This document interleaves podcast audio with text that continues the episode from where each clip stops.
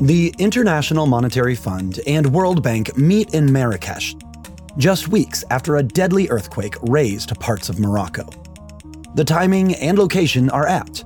Indebted nations right now are on the pointy end of the higher interest rate stick and on the front lines of climate change. This weekend, we look at the challenges facing developing nations and emerging markets, from Argentina's inflation nightmare to North Africa's fight for dollars to clean up disasters and fend off climate change. All while tensions between the US and China cast a pall over global financing. I'm Christopher Walljasper in Chicago. I'm Adam Jordan in Buenos Aires, Argentina. I'm Mark John in London. I'm Angus McDowell in London. And I'm Elisa Martinuzzi in Marrakesh, Morocco.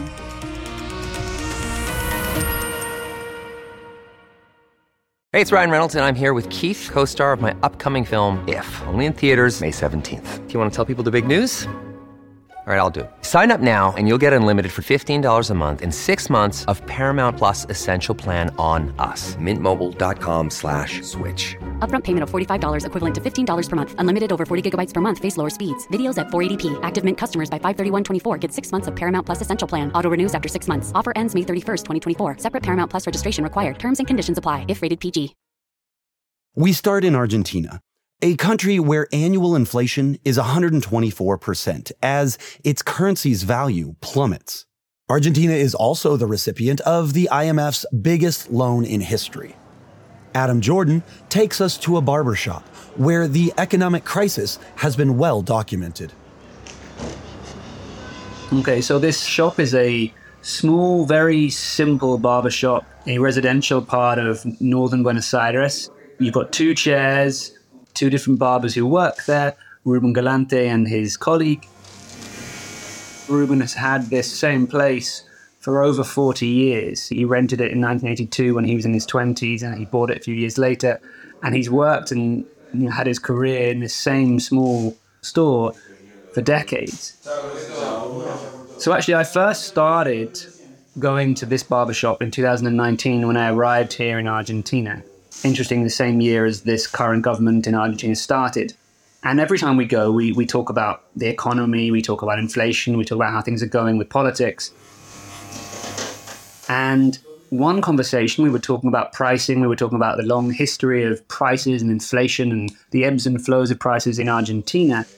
And it turned out that Ruben had this amazing trove of notebooks that he'd kept for decades in this meticulous handwritten notebooks of every haircut he'd ever done, going back to the 1990s, each one jotted down, and you could see the prices and the prices changing over the decades. And there were some times when inflation was lower and you could see the prices staying stable for a lot longer. And then suddenly you had these peaks and troughs of when inflation really burnt through. And in the last 10, 15 years, you've seen inflation really take off. And the, the number of times that he has been forced to increase and hike his prices has accelerated massively to the point where we've gone from 20, 30 years ago when the price was 15 pesos to now when it's about 2,800.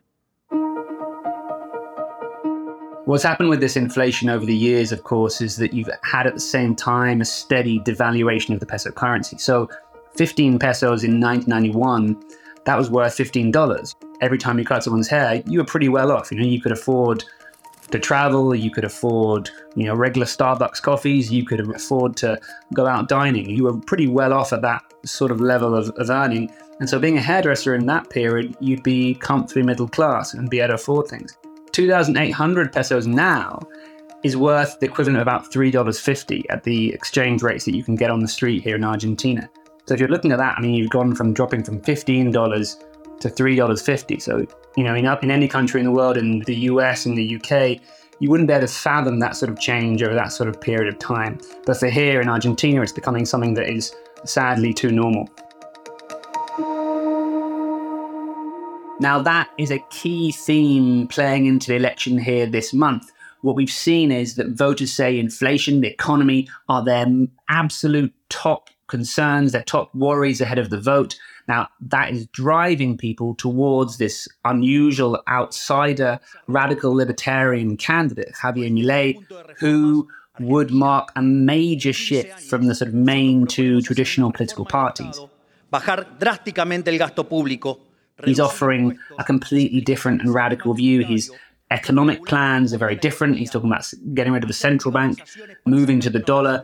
Socially, he talks about bringing a chainsaw and chainsawing the status quo, getting rid of the political caste. He's anti abortion, which is something that Argentina has only recently, in the last couple of years, approved and he's offering a very different direction for the country. And at the moment, leading in the polls, and behind that, behind that drive and behind his rise, has been inflation and the anger and the cost of living crisis that it's brought with it. One of the key things for Argentina to ensure its economic stability and ultimately to bring down inflation is going to be its relationship with the IMF. They are the IMF's biggest creditor worldwide. They have a huge $44 billion loan deal with the fund. Now, that's come under a lot of pressure, a lot of criticism over the years as Argentina has struggled to pay it back. They've had to, at different times, renegotiate and change the goals they have with the IMF.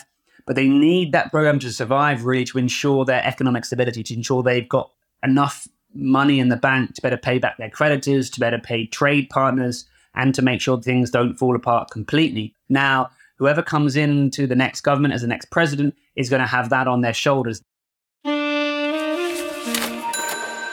My colleague Elisa is the finance editor for Europe, the Middle East, and Africa. So, Elisa, let's back up a moment. Can you explain the International Monetary Fund? So, got to step back to um, the 1940s. Large parts of the world have suffered from the effects of uneven growth in some of the richer countries. You're entering the almost the post-war era. This is when the IMF was founded. But it is essential that the international monetary system should help rather than hinder them in their efforts. The institutions created at Bretton Woods have proved their worth. Then it right now it has 190 member countries and its objectives are really threefold you're looking at an institution that tracks the economic and trade development around the world, but it also advises governments around the world on navigating the ever growingly complex global trade and financial markets. But I guess crucially, what it's most known for is being a lender of last resort. It comes in, it helps nations that are not able to raise financing elsewhere and helps it out with access to finance. It often comes along with requests and, and strategies to reform their economies. And if you look at it today, it has firepower of around, just shy, let's say, of a trillion dollars. And what are they hoping to accomplish in Marrakesh? So the IMF and the World Bank, they meet twice a year. This is the, the big annual meeting. And I think it's helpful to set the stage a little bit of where we are today in the global economic and financial context to understand what really might be achieved here. The IMF chief, Kristalina Georgieva, has spoken of the economy globally now probably avoiding a, a recession, but still there being sort of a slowdown. And you're looking at a global economy that's still below the pre pandemic levels. And you've got fiscal and financial risks that still abound. It's quite symbolically important where this meeting is taking place because it's happening in Africa for the first time in 50 years.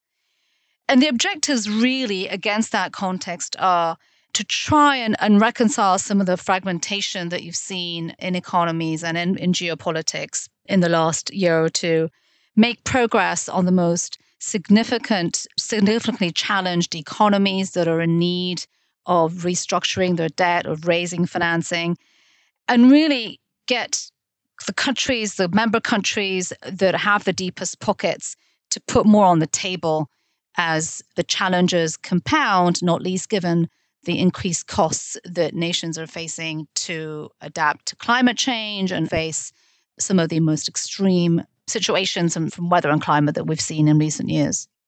Okay, so we just heard about Argentina's inflation woes. Is what's happening in Argentina unique? I think some of the challenges that, that Argentina faces are unique to its economy, but some of the underlying pressures, you know, such as very high inflation triggered by the rise in food prices and oil prices in the last couple of years, are challenges that are affecting a, a number of nations right across the world. And you've also got the compounding effect of a slowdown in China, China's economic growth, which tends to pull up with it other parts of Asia. And in this case, that economic engine isn't putting away as fast as, as it has been. Another economy that people are watching very closely and closer to Morocco, where the meetings are taking place, is Egypt. We saw one of the principal rating agencies on just this week downgrade Egypt's credit rating deeper into junk territory. And what that does, it puts more pressure on the cash strapped nation just as it's heading into elections in December. The economy is in the middle of a crisis. It has, again, record inflation and you know a pile of government debt which it's struggling to keep up payments on with a plunging you know domestic currency the economic slowdown in China has rippled across the developing world, where Beijing's Belt and Road Initiative has invested billions in infrastructure projects. As China pulls back its investments, the US is trying to reassert its influence. And that's creating tension for other global players that have economic ties to both. Mark John is our European economics editor, Mark, as the US and China grapple for influence in emerging economies, how does the European Union fit in? I think Europe's main concern is that it ends up in a, what they call a one world, two systems scenario, which is basically that instead of the sort of the free trading world that they aspire to at the moment, you have this world in which you have, on the one hand, an American focused block, and on the other, a China focused block. And then, of course, Europe is in a situation where it has to take sides, and that's that's something it really does not want to do. And it should be said, the European Union is not a homogenous body. Is there a unified vision of how the EU thinks about economic investment, especially with China? That's the sort of question that the leaders of Europe are actually grappling with right at this moment. This week, they've been meeting in Spain uh, to talk about what they call their economic security package. And one of those things is to try and have a conversation about what sort of investments can be made in China going forward, what sort of technologies are seen as so either strategic for the economy of Europe or indeed important from a security point of view that they want to start having kind of restrictions on them. I think it's fair to say that the starting point of a number of European countries is different. Germany arguably has much more to lose from this than, say, France, which doesn't have that same degree of trade. So we will see as this process develops whether that becomes a kind of a dividing line. You bring up a good point that we can't talk about economics without also talking about security. And I think the great example of that is the change in the Russian relationship.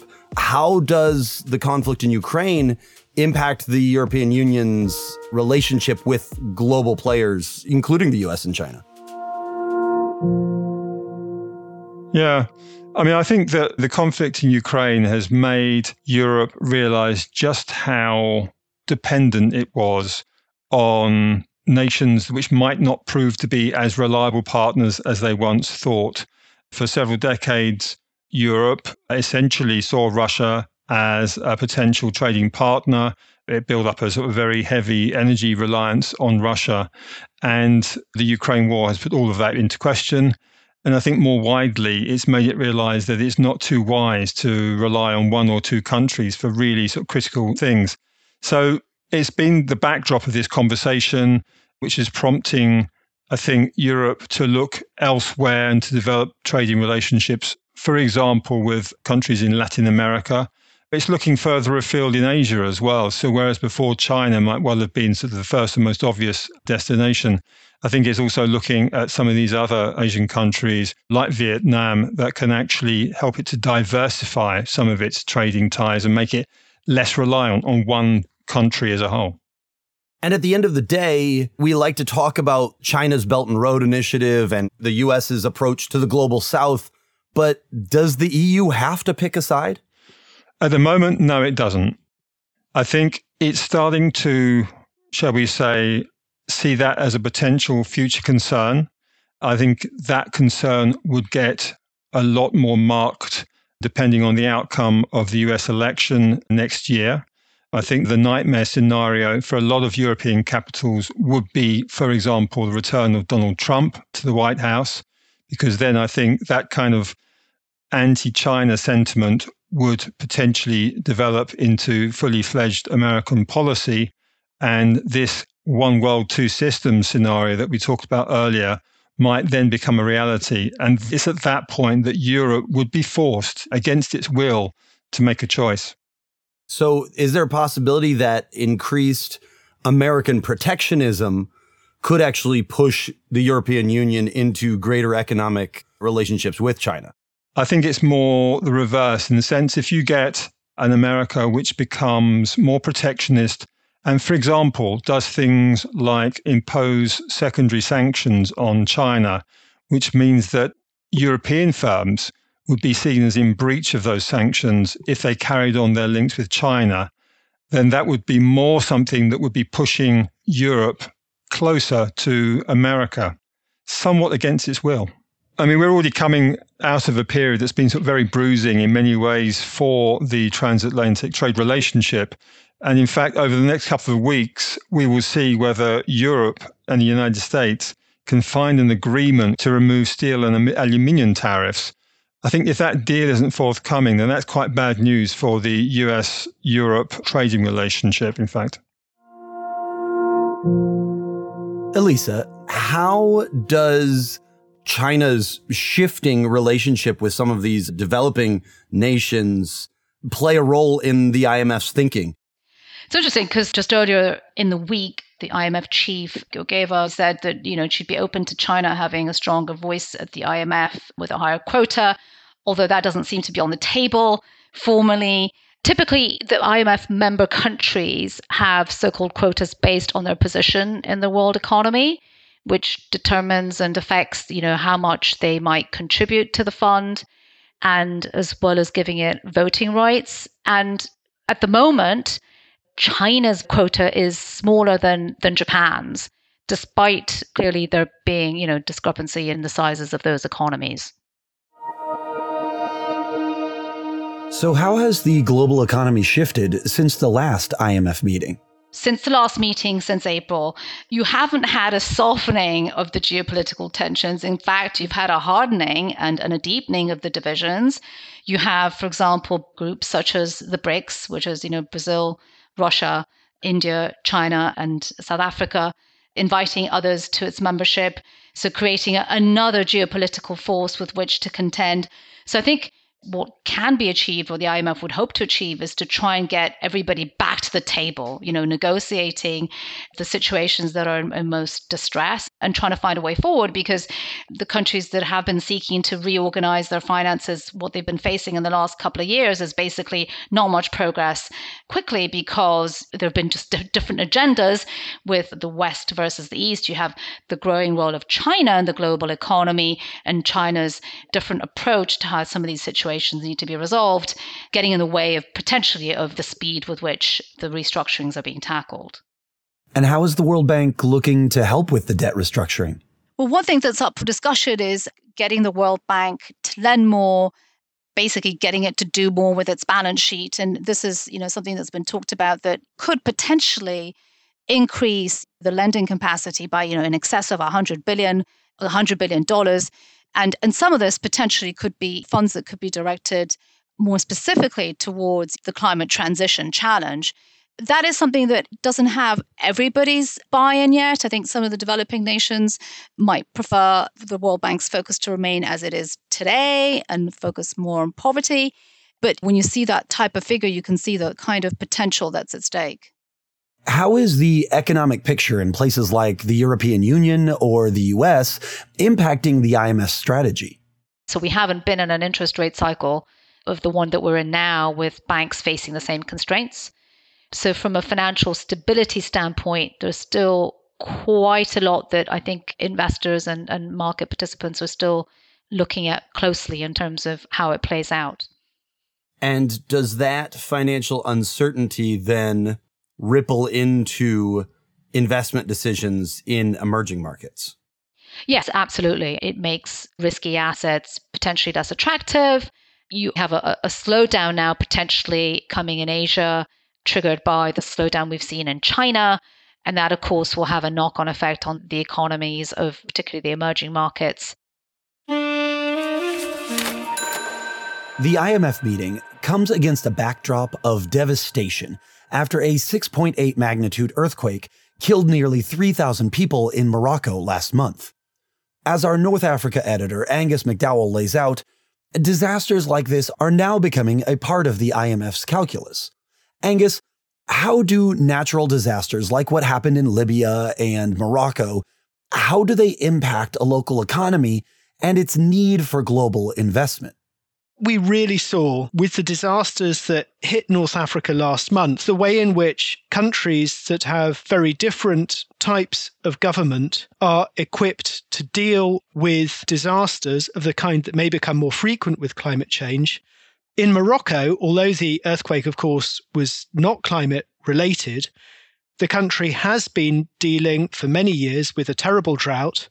And it recently worked with the IMF to get approval for a $1.3 billion loan under a new IMF scheme to help countries prepare for potential climate disasters. In Libya, by contrast, where the government has been divided and unable to function properly since 2011, what we really saw in Libya was a horrendous case study of what happens when there's no active government and when climate disasters strike the horrendous rainfalls that happened in Libya was predictable. And yet, Libya does not have the sort of weather forecasting systems that could have delivered the right sort of warnings. There were no clear plans in place for how to deal with that kind of rainfall in a city where there were known problems with the two dams that controlled the watercourse, which brought all of that mountain rainfall down through the center of the city. So, how are some of these nations in North Africa or other developing economies preparing for a potential increase in natural disasters?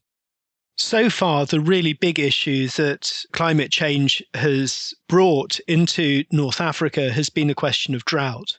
And in a sense, that is also a climate change disaster, even though it's one that happens on a slower clock than the kinds of flash floods that we saw in Libya. But climate change has also brought one kind of disaster that has increasingly been striking across North Africa, which is wildfires. And wildfires have, over the past year, torn through both Tunisia and Algeria along their Mediterranean coastlines, and have also done so in previous years it's something that those countries are now starting to see as potential annual events. But I don't think we've really started to see either of them trying to tap international funding sources to help with ways to mitigate the effects of those wildfires. And in Morocco, Algeria, and Tunisia, there have been years and years of drought which have, in the first place, greatly decimated the agricultural sectors in each of those countries, but they have also caused stress for water supply to cities and to industry. And each of those countries are now starting to look at alternative projects for ways that they can supply water. But in each of them, again, we're already seeing measures being taken to ration water use at times. And this, of course, is something that may impact both on the economy, but also on the political difficulties that may result. It strikes me that we often talk about climate migration from the receiving end, but these are nations that are dealing with the implications of climate change and it is forcing populations to move or it's a contributing factor to the movement of people. How are some of these North African countries thinking about climate change and its populations and migration and attempting to address it? Migration is absolutely part of the climate change question in North Africa. These are countries that not only have many people who themselves are seeking to leave for what they hope will be a better life in Europe, but are also transit countries for many other people who are driven, perhaps by climate change as well as other issues, to try to cross the Sahara and then eventually the Mediterranean. In Morocco, where drought has really decimated the rural economy for many years, many, many people have relocated to cities.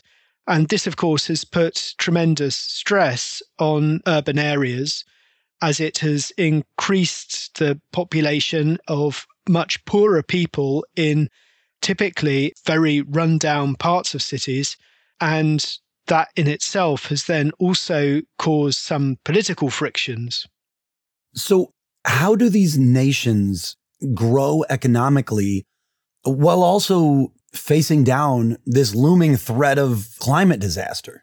One way in which North African countries are starting to approach the climate change issue, both for themselves and as part of their economic relations with major trading partners in Europe, is that they are increasingly pushing solar energy projects that would both relieve their own need for increasingly expensive oil, but which they also now are hoping to export in the form of electricity to the European grid. And in Morocco, solar energy is increasingly being used both for Morocco's own electricity production, but also to energize specific projects, including desalination that is intended to feed both farms and coastal cities. While the disasters that have hit North Africa over the past month really point to the risks that climate change and natural disasters can pose for emerging economies, what we're also starting to see as the climate crisis bites is the way in which countries are seeing an opportunity to also turn to renewables projects, both for internal use and also as a means of exporting electricity to Europe.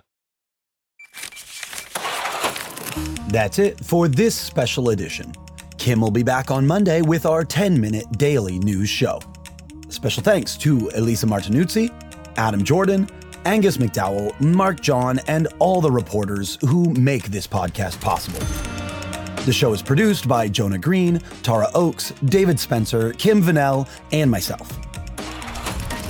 Our senior producer is Carmel Crimmins. Leela de Kretser edits the show. Engineering and sound design by Josh Summer. To make sure you know what's going on in the world, listen in for 10 minutes every weekday. And don't forget to subscribe on your favorite podcast player or download the Reuters app.